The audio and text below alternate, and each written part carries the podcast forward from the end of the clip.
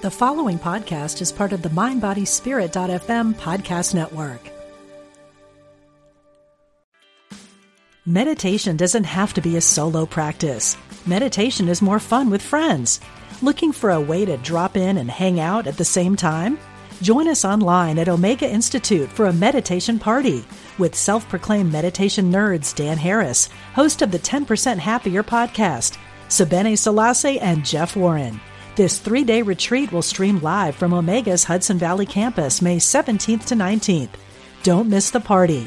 Reserve your spot at eomega.org slash party today.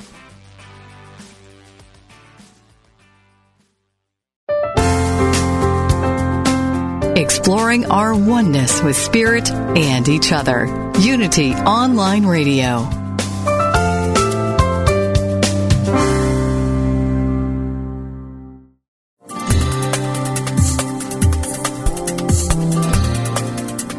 Are you seeking more energy and ready to have more healings and revealings in your life?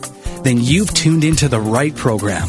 For the next hour, listen in as Reverend Temple Hayes, spiritual leader of First Unity at Unity Campus in St. Petersburg, Florida, shares with you tools you can use to transform your life. She will guide you on a journey to create a life that is intentional and dynamic. Now, here's your host, Reverend Temple Hayes. And so, welcome everyone, and thank you for joining us today. I appreciate so much all the comments that all of you send me either on Temple Hayes blog or also templehayes.org or Facebook. You know, it's wonderful that Unity Online Radio is able to offer all of these tools and life skills in which people need to live and embrace everyday life as we know, I mean, education, I look at some of the classes I took, algebra, geometry, um, you know, all these different things, even how to play the trombone. And even though music has wound up being a very significant uh, part of my life, um, I was not able, like most people in the world today, to get skills like how to really live as a human being having a spiritual experience as an intentional spirit. And thus that is the passion in which I want to do and offer this show is to have guests such as our guest today, Therese Tappouni, that offers the gifts of grief. Welcome, Therese, and thank you for being on our show. Well, thank you for having me. I'm very happy to be here. Well, in my humble opinion, uh, with the hundreds of thousands of people that I have spoken with and in front of and around over the last 22 years in ministry, this is one of the deepest areas that is the most overlooked, with the most non-intelligent responses that I've ever heard of what people say to each other when they're going through loss and the most misunderstood elements. And I would go further to say it also, because of the lack of willingness to know what grief is and to understand it, it has brought forth uh, la la metaphysical answers that has um, not always helped us uh, in the new thought movement of really being there for another human being in the midst of when they need us the most. Um, that by far is one of the things I tell people in membership class here at, Unity Campus at First Unity is that I am a leader who believes in the necessity of grieving and and living life. In other words, uh, if you can't sit with your own pain, uh, you're never comfortable with anybody else's. Is that is that an amen on your part, Therese? That's a double amen. so yes. I was uh, thrilled um, in getting your book um, and and looking at the aspects of it. Um, I know that you got a leading trailblazer to endorse it, Jean Houston, who says a luminous, loving book, evoca- uh, exactly about who we are and what we may really be. And that would be the truth. So tell me, Therese, how did you get to be an intentional spirit? What brought you down this road anyway, like Dorothy and the Wizard of mm-hmm. Oz, in which you make reference to in your book, uh, Finding Your Way Back Home? How did you get into this work? Well, I began um, early on doing what I now look back on as a more superficial um, counseling and working with people who were trying to create a more intentional life, but the depth was missing. And one of the themes of the book and the reason I wanted to get it out there for people is because it took great tragedy in my life for me to understand why I was here. And it was I I lived a, a fairly comfortable life until the death of my son when everything that I believed was shaken. All my foundations were shaken. My religious foundations, my sense of family, my sense of God, everything was just turned upside down. And it was a while before I was able to say, How am I honoring my son in this grieving? Because I could not accept the fact that he could have died for no reason. And when did this um, occur in your life, Therese? He died in 74, and I was a young mother, and um, he was um, hit by a truck on his way to swimming practice and lived 10 days in intensive care before he passed. And it was, um, I was in my 30s, so it was like I didn't have the tools and I had been on my knees as I write in my whole life. I was um, raised Orthodox Catholic, and I never spent a night that I didn't get on my knees next to my bed. And I realized that when my son passed away, I came home from the hospital and I climbed in my bed for the first time in my known life without getting on my knees and it was that moment in time when I realized that my anger was huge. My anger at the the misunderstanding I had of how life was supposed to work. You know, all of a sudden we're like, well, yeah, I'm a good person, but I didn't have any reason not to be a good person. Everything was going along smoothly. And this is um it took me a while to understand that that we don't mourn in this society at all the way that um, we used to mourn and the way we understood grief. And that was the dark night of the soul. We um, sort of in this society felt like we had to be, you know, put on this face, this happy face, and go out there and not disturb people with our grief. Well, exactly. And in the uh, tribes and in tribal times in which people lived, and in which some people still live, when there would be a kind of loss or an accident. You know, an accident in the jungle could be, you know, a, a tree falls on you and you you mm-hmm. die or you're you're mm-hmm. deeply wounded. So, in whatever relationship that is, um, accident, tragedy, you know, those kind of things uh, in that uh, when it happens within a within a tribe, the tribe gets together and says, uh, you know, how can we be here for you? You have red energy in your body, and how can we support you in getting that out? Um, a lot of people don't even understand in the 21st century with all the education and knowledge that we have that when we look at some of the the itis diseases and cancer and those kind of things, they are red energy, and red energy is an anger energy or grief energy.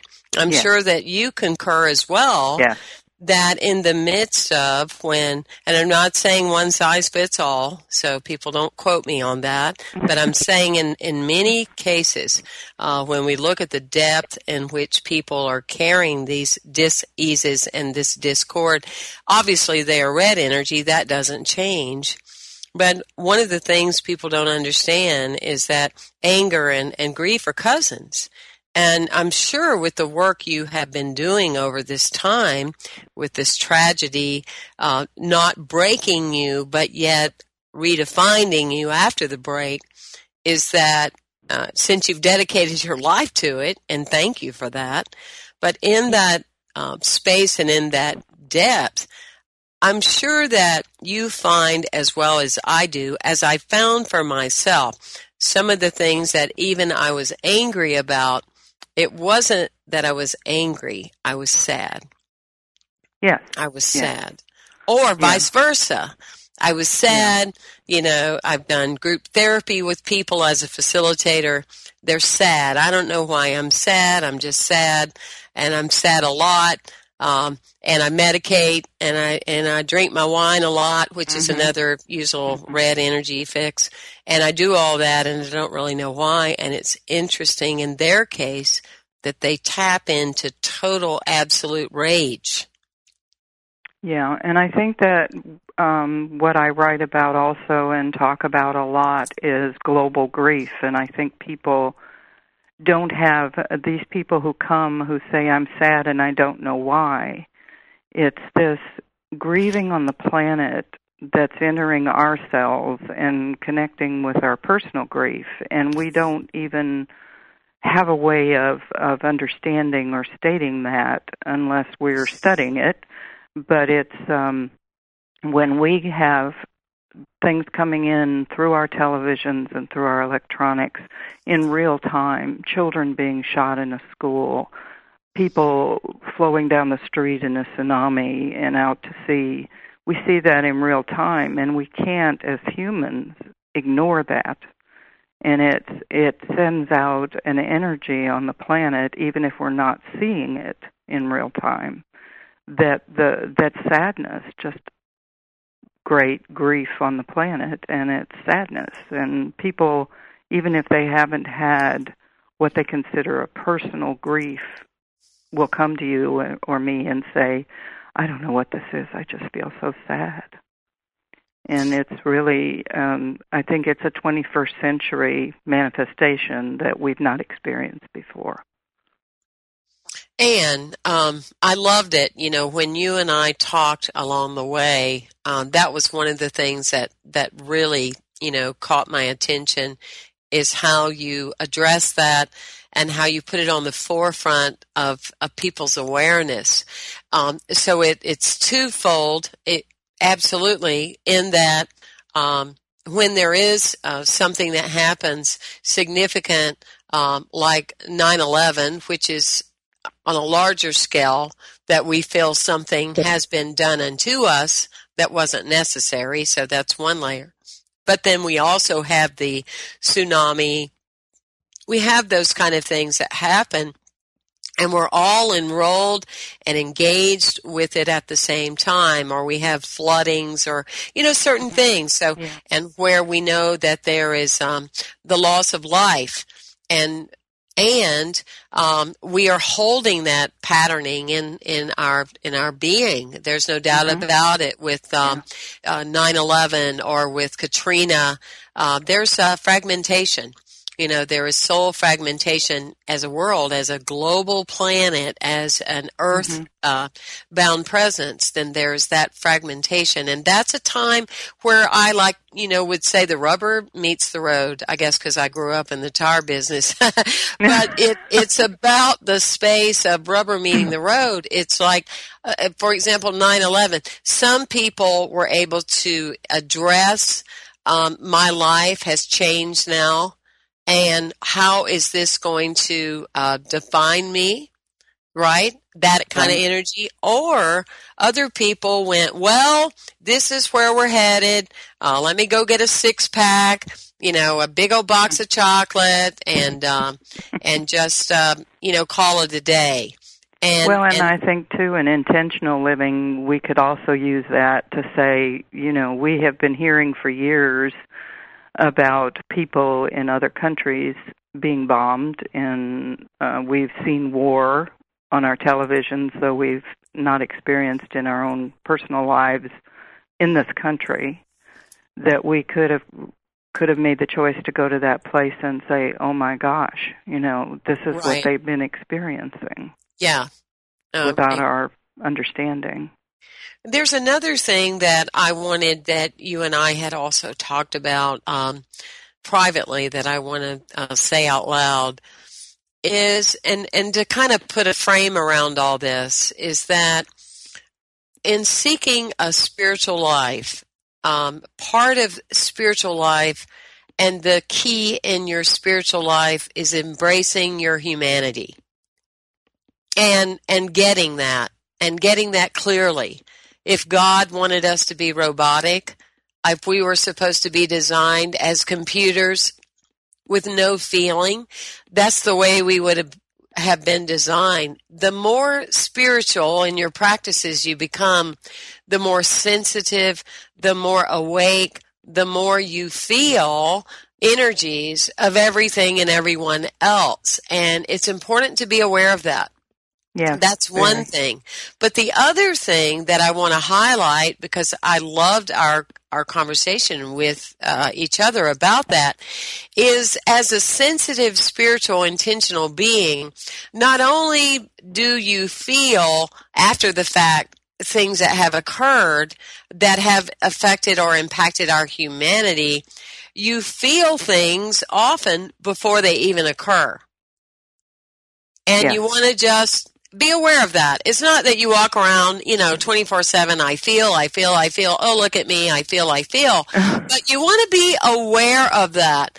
Um, because I felt uh, an energy before uh, a recent earthquake in, in Japan.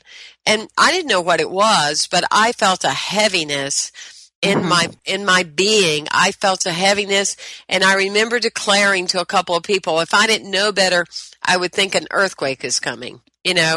And i just said that loosely and uh, i was just so shocked when it had occurred. And some people you know within our community said god i'm glad you brought that up because that happens to me sometime is that I have a sense about something and I feel these energies and I don't know, you know, what they are about or, you know, why I have them. So and I, think like the way you say you have to embrace that because it's not a matter of going, oh, look at me, look what I know, look what you know. I've been given given this ability because I think everybody has it if they open to all their possibilities. But Right. it's it's being humble in the in that okay, this is what God gave us, this sensitive organ. We are a very sensitive organism, and how do we use that? Right.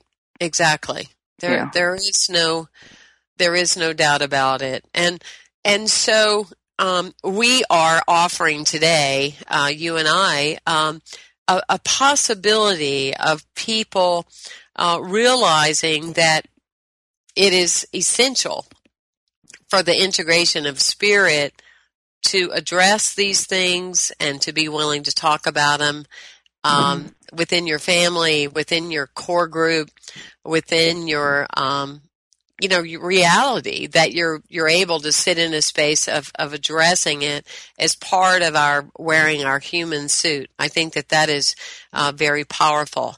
We're going to uh, delve into some aspects of your of your book, um, Therese. I feel that we've set kind of a standard, not only individual grief and things that happen, but as well as global and other relationships that we find ourselves in the 21st century.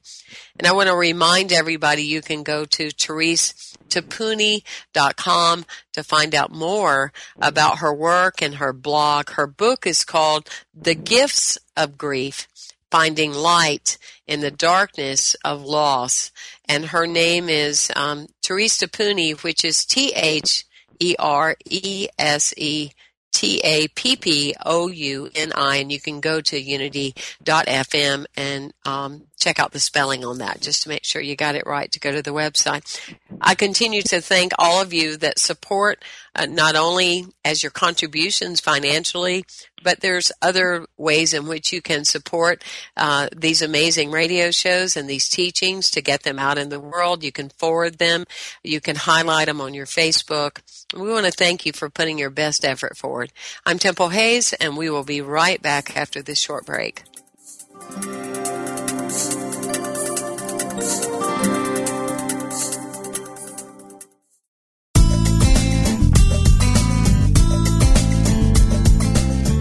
If you've been inspired by the programming on Unity Online Radio, we hope you'll give your support so others may be inspired too. This online radio network depends on the love offerings of listeners to continue operating and expand its outreach. Please visit www.unity.fm and click on Donate Now. Thank you.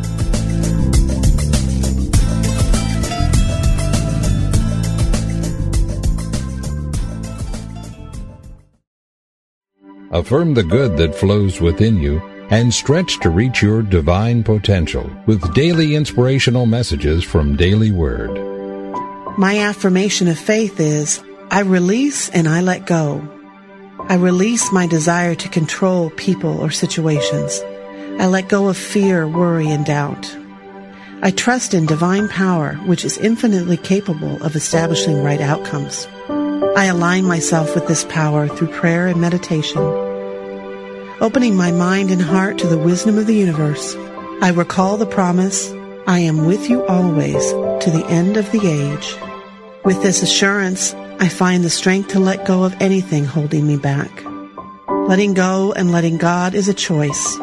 It empowers me to move forward with ease and confidence. It provides me peace of mind and the assurance of divine order.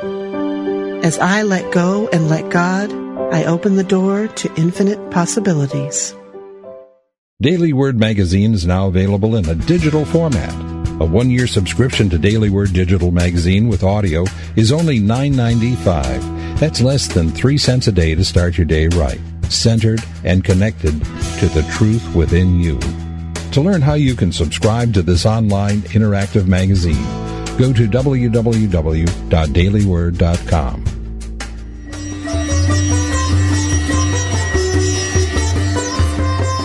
Are you ready for the next steps on your spiritual path? If you are, you won't want to miss the Yoga Hour, Living the Eternal Way, with Reverend Ellen Grace O'Brien from the Center for Spiritual Enlightenment in San Jose, California. Essential insights and practices from the ancient yoga science of self-realization show us how to live healthier, happier, more balanced lives. The benefits of spiritually conscious living start now. For a time-tested method to live with purpose and realize your infinite potential, tune in to the Yoga Hour, Living the Eternal Way with Reverend Ellen Grace O'Brien, every Thursday morning at 10 Central, 8 a.m. Pacific. Only on Unity FM, the voice of an awakening world.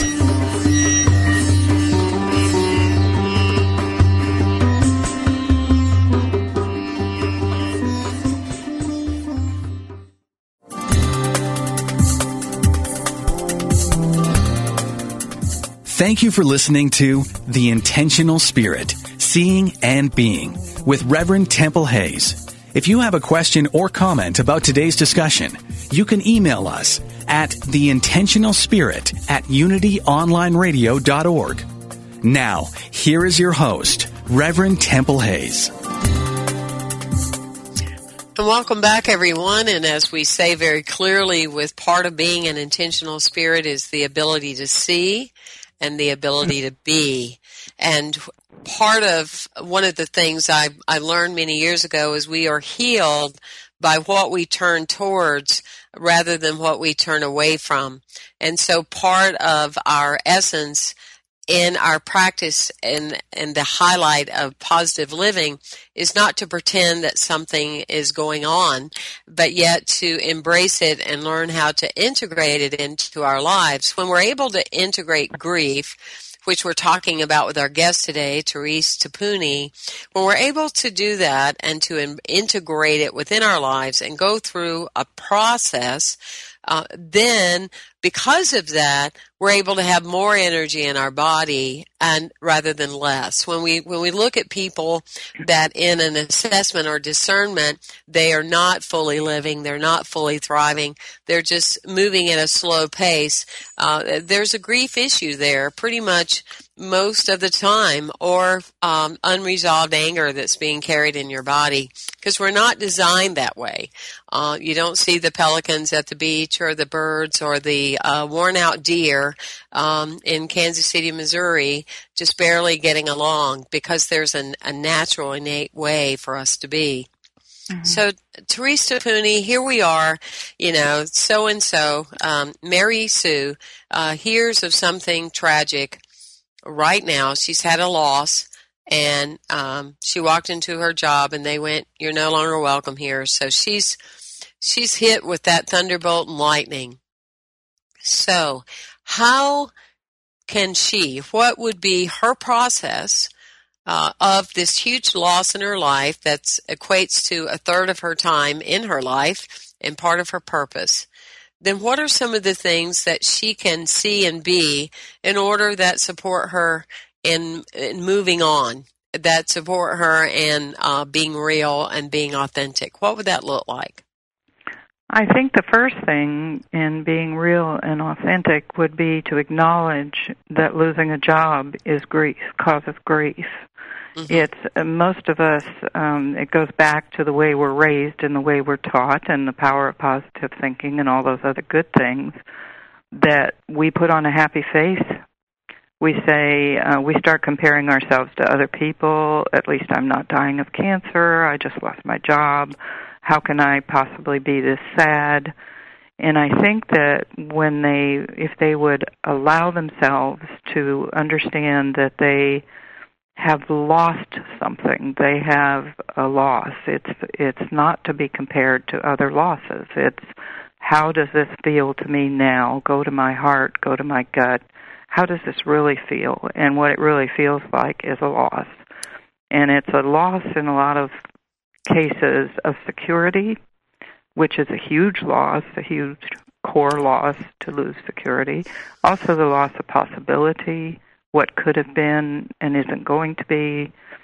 And once you allow yourself to go to that place, then the healing can begin. But when you go to denial that this is no big deal, my neighbor down the street lost her house in a fire how can i possibly be suffering then you you're going to pack it away and it's going to get um in that packet of grief that you've been packing away since you were a child that's um that's a huge point and i, I just yeah. want to highlight that and put it in large caps put it on a poster maybe a billboard uh, that when those uh, feelings um, come up what we don't want to do is um, say, well, so and so, you know, I look at wearing their shoes mm-hmm. and therefore, you know, then it's not so bad. I mean, compared to that person over there, what do I have to complain about? That is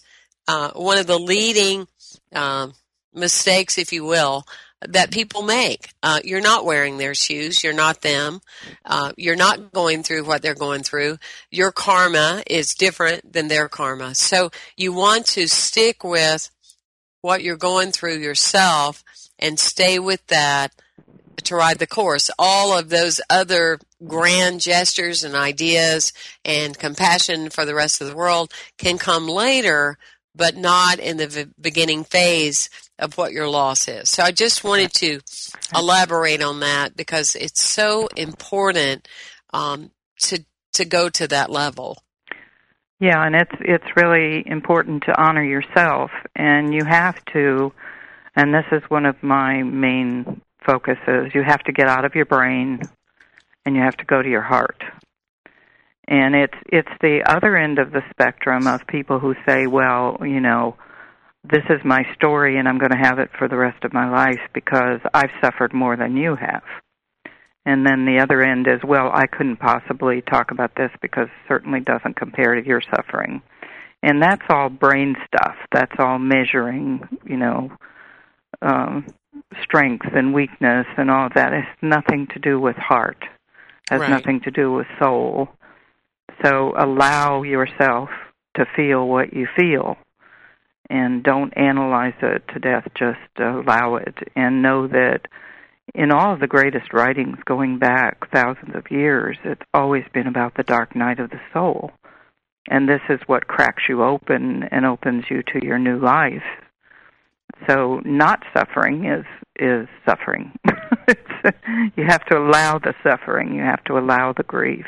And I see this in in our our culture with our returning soldiers we show them in the hospital with their limbs removed and them saying I want to get back to my to my core. I want to get back to my group. I'm I'm ready to go back to Afghanistan and we honor that and we put them on television and we have a very difficult time honoring and and relating to those who have come back who are suicidal because that we we don't know how to handle that. That's that's somebody in grief and we don't know how to handle it. And it's when we see that more soldiers have died of suicide than altogether in combat in Afghanistan and Iraq, that should wake us up.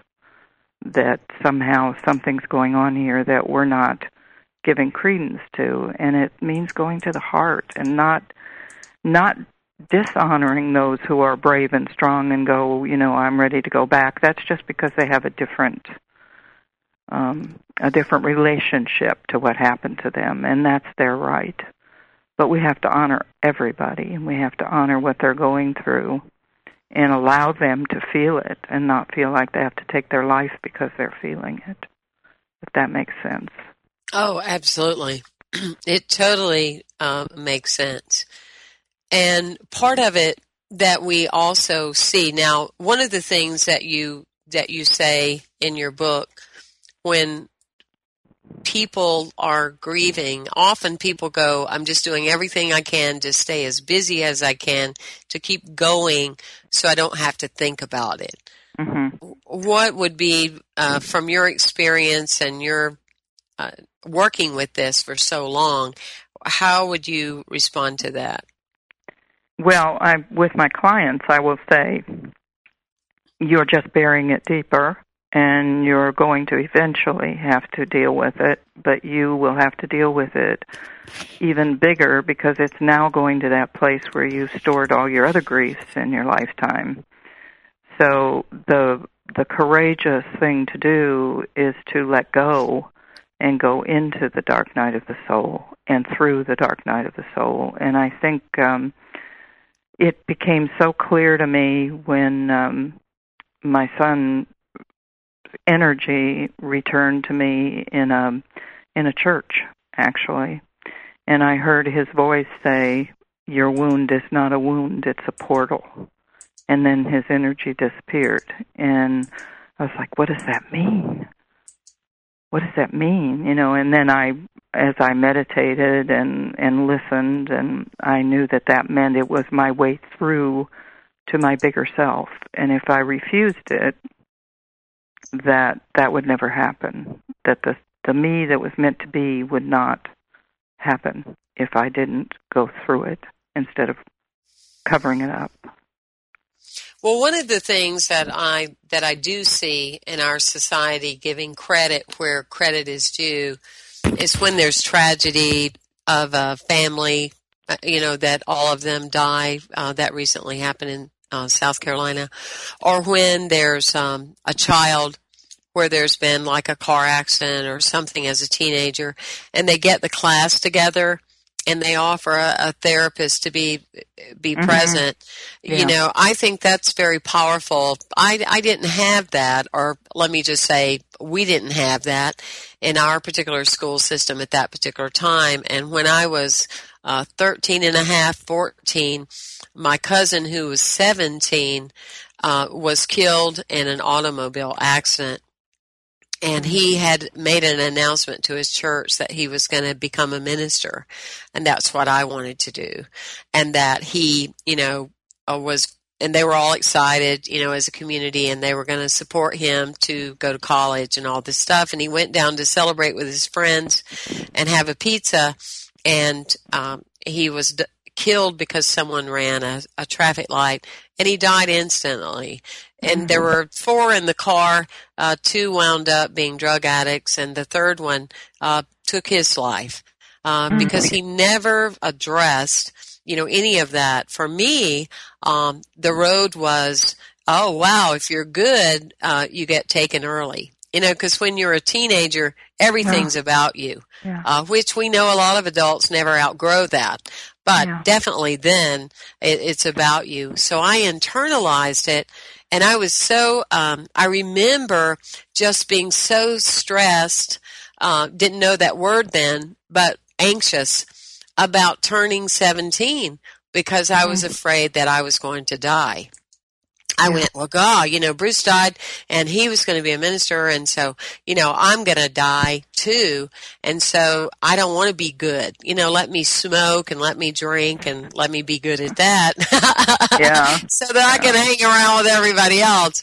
Um, but that was real. you know, and whether, yeah. I mean, obviously it was on the uh, imagination realm for me, but anything, imagination can become real if you, if you let it be. Oh yeah. So, and that's so normal for, for people to connect those dots and, and because the other choice would be to say, um, everything I believed about God is not true. Yes. So so you you unconsciously make those choices to make you understand it, and then you're stuck with oh my gosh, if that's true, then I need to be in in that case I need to be uh, less than good, so I don't get taken, and that that's something that that people didn't even pay attention to and I I have recently been speaking to people about the uh, the new DSM. I don't know if you noticed that with my work, but the the book for psychiatrists that tells them um, how to treat people who are anxious or depressed or whatever. And there used to be an exclusion in the DSM for grief where you didn't introduce medication because grief had some of the same uh, aspects as depression. But if it was grief, you gave people two months to recover before you introduced medication. And the new DSM for 2013 removes the grief exclusion. And if people are still acting sad and um, expressing grief in two weeks, then the psychiatrist is to recommend medication. And there's such an outcry about this. You know, how can you expect people to overcome grief in two weeks? That is so mechanized and scientific and has absolutely no validity at all.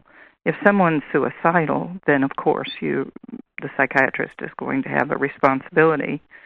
But if someone's going through grief, you just tell them, you know, you're going through grief and let's work on this. But it's it's shocking to me that we're going the opposite direction of what you and I are talking about. Yeah. Mm-hmm. You're not supposed to feel anything. We're going to give you the pill and you won't feel anything. Mhm. And how do you Medi- go through grief and how do you come out the other side and how do you use your mystic and and your intention when you're when you're being numbed? Yeah, medication instead of meditation. Yes. Yeah. Mm-hmm. Yeah, yep. and I know it's it's really caused a lot of conversation because the head of the committee was from Duke University, and he came out afterwards and said it was a travesty and uh, should never have happened. But you know, that's that's we are going that direction, and when we talk about our society, there are definitely enclaves of our society, like you're talking about family and and school counseling and things that are starting to move in the other direction slowly and creakily. and but on the other hand is the you know this kind of thing.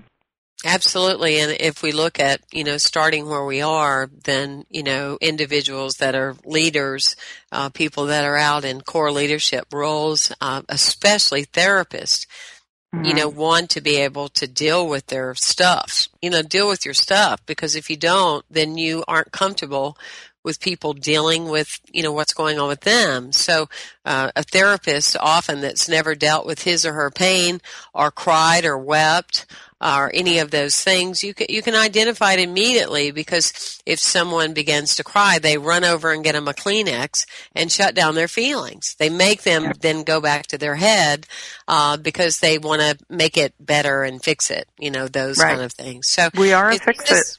Yeah, fix let's fix people. it so you don't have to feel it. Let's let's fix it yeah. right now. Let's uh, change your oil and put on a new tire, and you'll be good to go. well, this is a wonderful, rich conversation, and we will uh, be going to break. And I want to remind everybody to go to theresetappouni.com uh, to find out more. Uh, her book is exceptional the gifts of grief and that's what happens when you allow yourself to have it is the gifts come on the other side and they're not fake gifts they're not plastic gifts, they're actually real gifts. So we'll be right back after this short break. Thank you, everyone.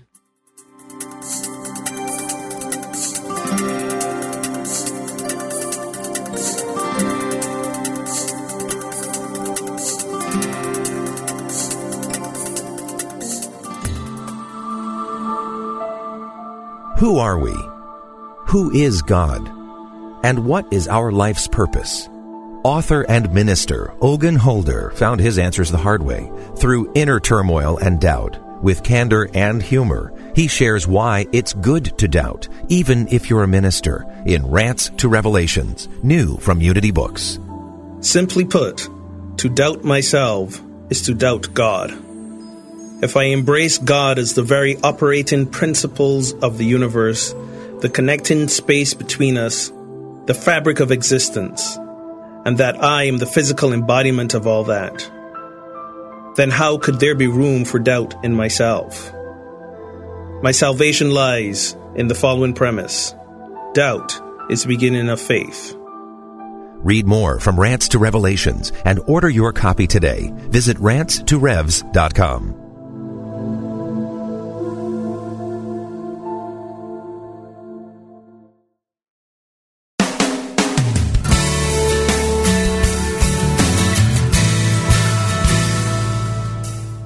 Do you experience the peace and joy promised by A Course in Miracles? Or are you still struggling to truly live your beliefs from moment to moment? Let Reverend Jennifer Hadley help you focus on your intent to be the love, be the peace through practical application by walking your talk. Experience the healing live every Tuesday at 10 a.m. Central on A Course in Miracles, Living the Love, Walking the Talk only on Unity Online Radio, the voice of an awakening world.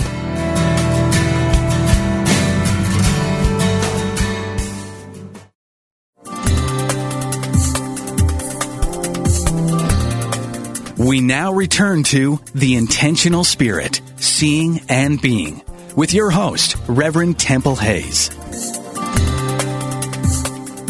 And thank you, everyone, and thank you, Therese, for uh, taking uh, what could have broken you in your life and sent you into a cave of um, just a halfway uh, ability to participate in life with the loss of your son that brought you forth to a place of uh, true living and um, living and walking what you're talking about and I I love the the gifts of grief.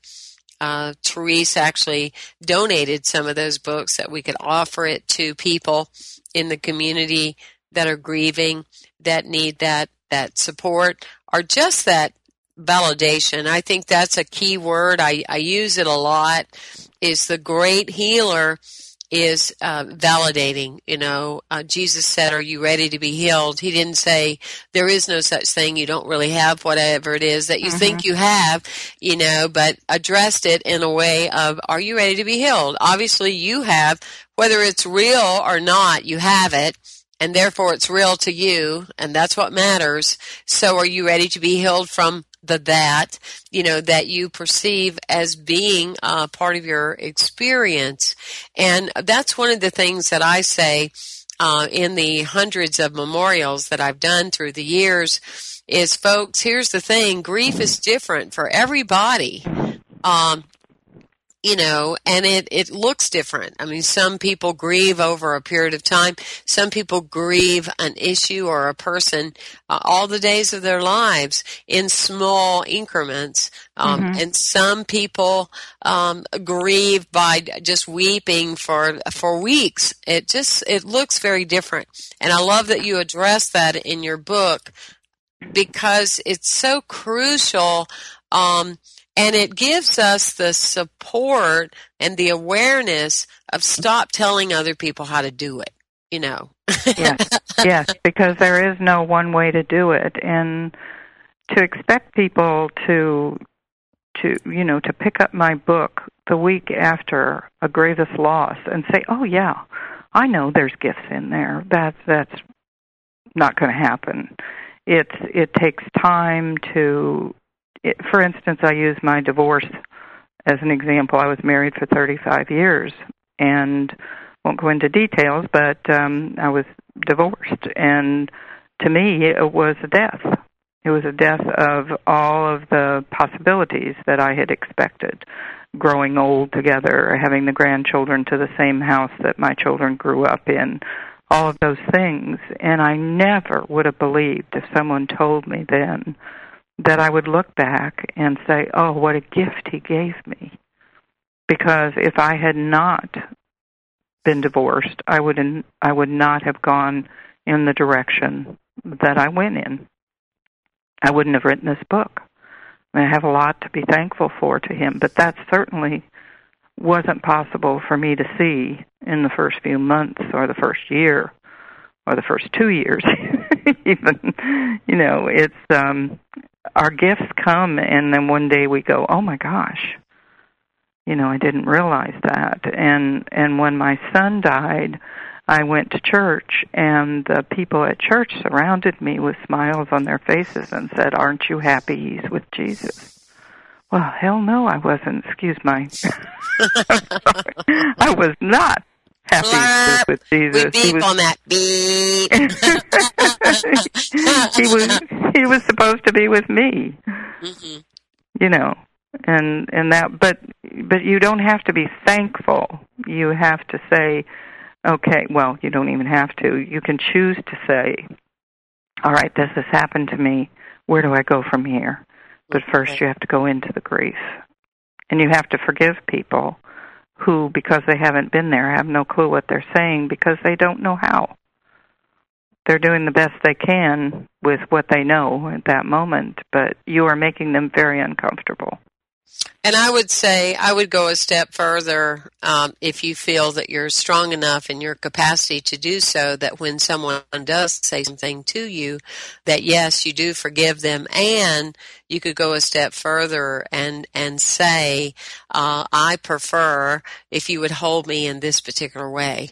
I do feel that um, often people are teachable if we give them a new insight. I know my partner, you know, when she faced um, breast cancer, you know, the things that people would say, and they go, "Oh, you know, gosh," and so she would ha- need to each and every time communicate to someone, look, I really want you on my team, but in order to be on my team, I really need it to look like, you know, XYZ. And, Yeah. um, you know, for me, I, I learned so much about it. Well, uh, throughout my life, because I've faced death so many times in my life and so many people.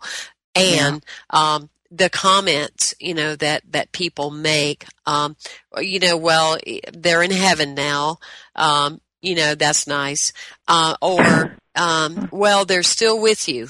Oh, really? Well, show me, where do you see them? You know, um, because we're talking several dimensions.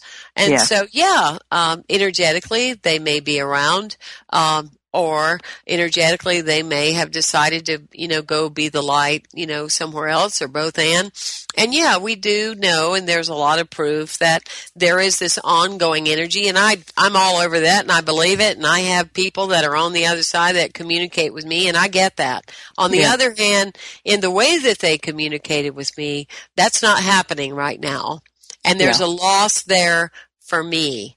And that's a part of my feeling that. And it's not so it will change the person or the experience. It's that it will change me if I let it.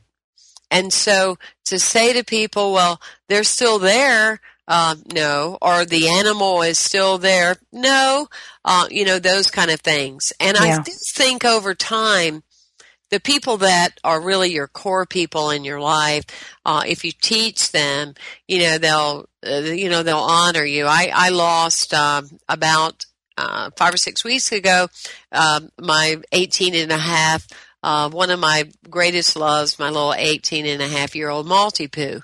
Mm. And, um, you know, it, just the other day, I went to get four towels, um, to bathe all the dogs, uh, because I had four for so many years.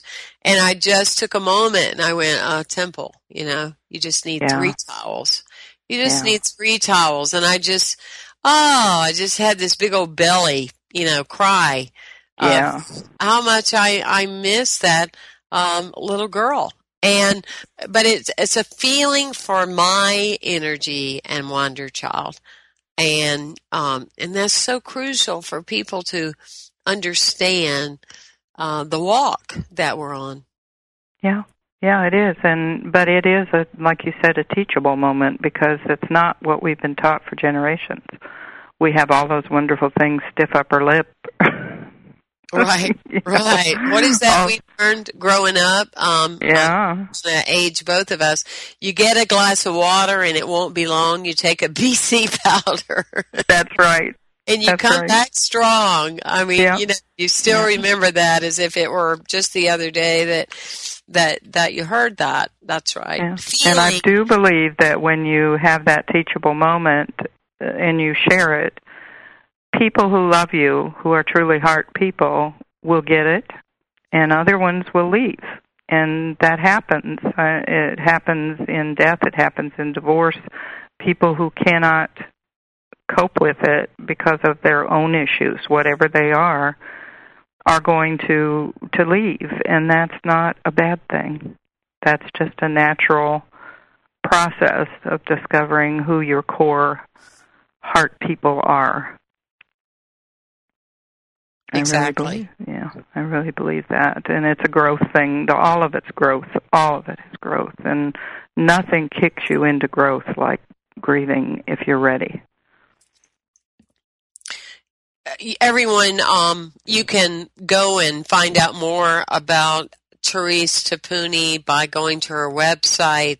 Uh, the spelling of her name is T H E R E S E T A P P O U N I dot com. She has a wealth of information on her website. I would advise you to um, seek getting this book to have just on hand three or four copies to send to people along the way that are going through different changes. Um, we are going to be doing some programs here about it at uh, Unity Campus here in the heart of St. Petersburg uh, because of this, just what we know to be true of of that energetic being, that thriving person. And I ask you to do a, just a quick assessment of your life right now as you have listened to this show is to ask yourself, are you as energetic as you, as you were in your youth?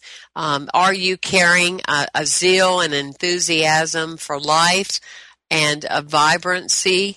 Or do you find yourself uh, dragging along or going through these occasional feelings of uh, depression or whatever they may be that you feel less than in your uh, believability and in your faith? And I would say that if you answer that you feel that something's missing, uh, that you don't feel quite the same, that more than likely you are looking at unresolved grief in your life and letting go and letting be and to take time to uh, journal, to fully express, to find somebody, be it someone close to you or a professional, in that you can walk through this path of change.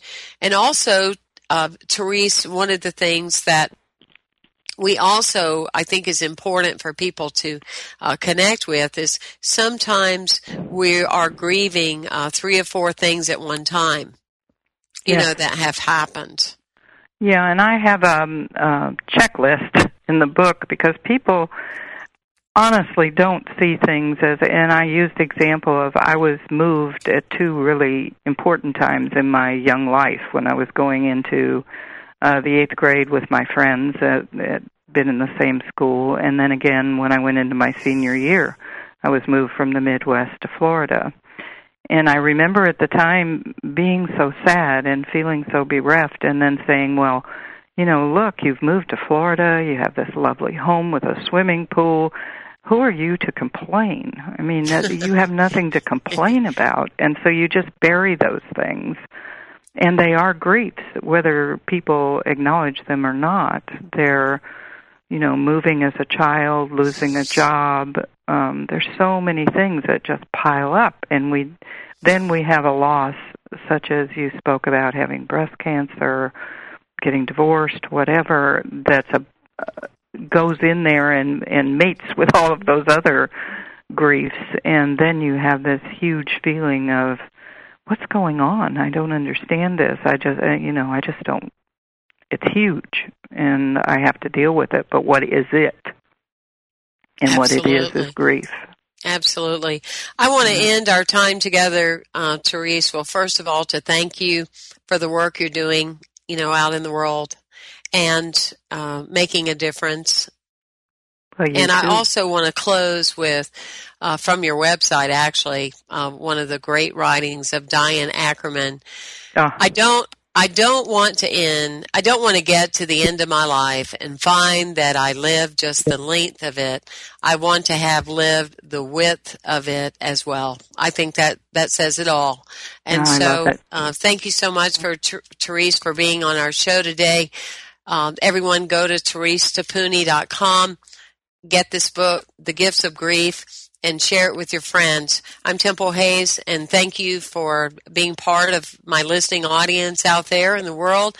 Thank you for forwarding these great messages of tools and skills and how people can be the intentional spirit. Um, and please sign up for my blog, templehayesblog.com. And um, bless you on your journey.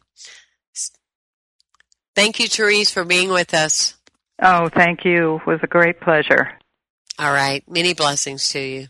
To you too. Bye.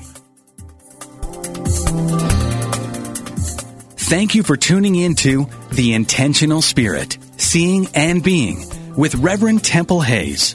Join us every Wednesday at 1 p.m. Central for tools and simple applications which will support you from being alive to fully living. This program is brought to you in part by First Unity at Unity Campus in St. Petersburg, Florida.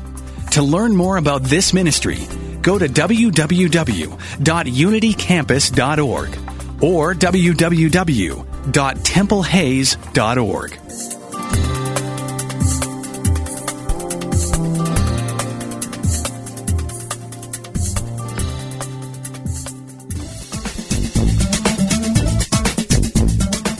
Whether you love the Bible or hate it, turn to it daily or refuse to have it in your house, The Bible Alive, Exploring Your Spiritual Roadmap is a program designed just for you. Unity Minister Rev Ed Townley presents the Bible as a practical, powerful spiritual roadmap full of wisdom and guidance for the challenges of life today. A roadmap for your spiritual journey. Isn't that just what you're seeking? Listen live every Wednesday at 3 p.m. Central Time for The Bible Alive, exploring your spiritual roadmap with Rev Ed Townley. Only on Unity Online Radio, the voice of an awakening world.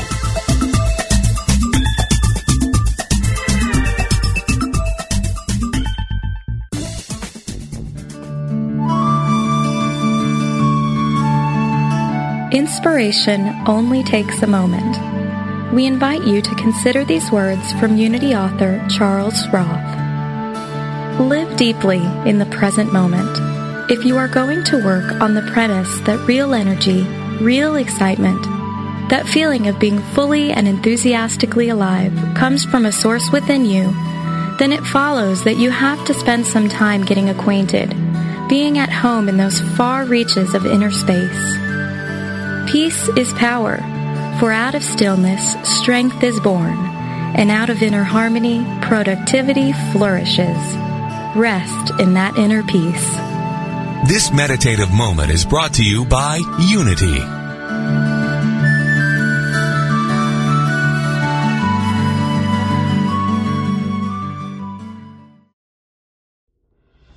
Are you looking for help on your path to healing? I'm Lisa Campion. I'm a psychic, Reiki master, teacher, and energy healer. On my podcast, The Miracle of Healing, I'm going to help you on your healing path. Listen to conversations with leading teachers in energy medicine, quantum healing, and people who have recovered from loss and illness. Whether it's to take care of your own healing or to help other people, this is the podcast for you, right here on mindbodyspirit.fm.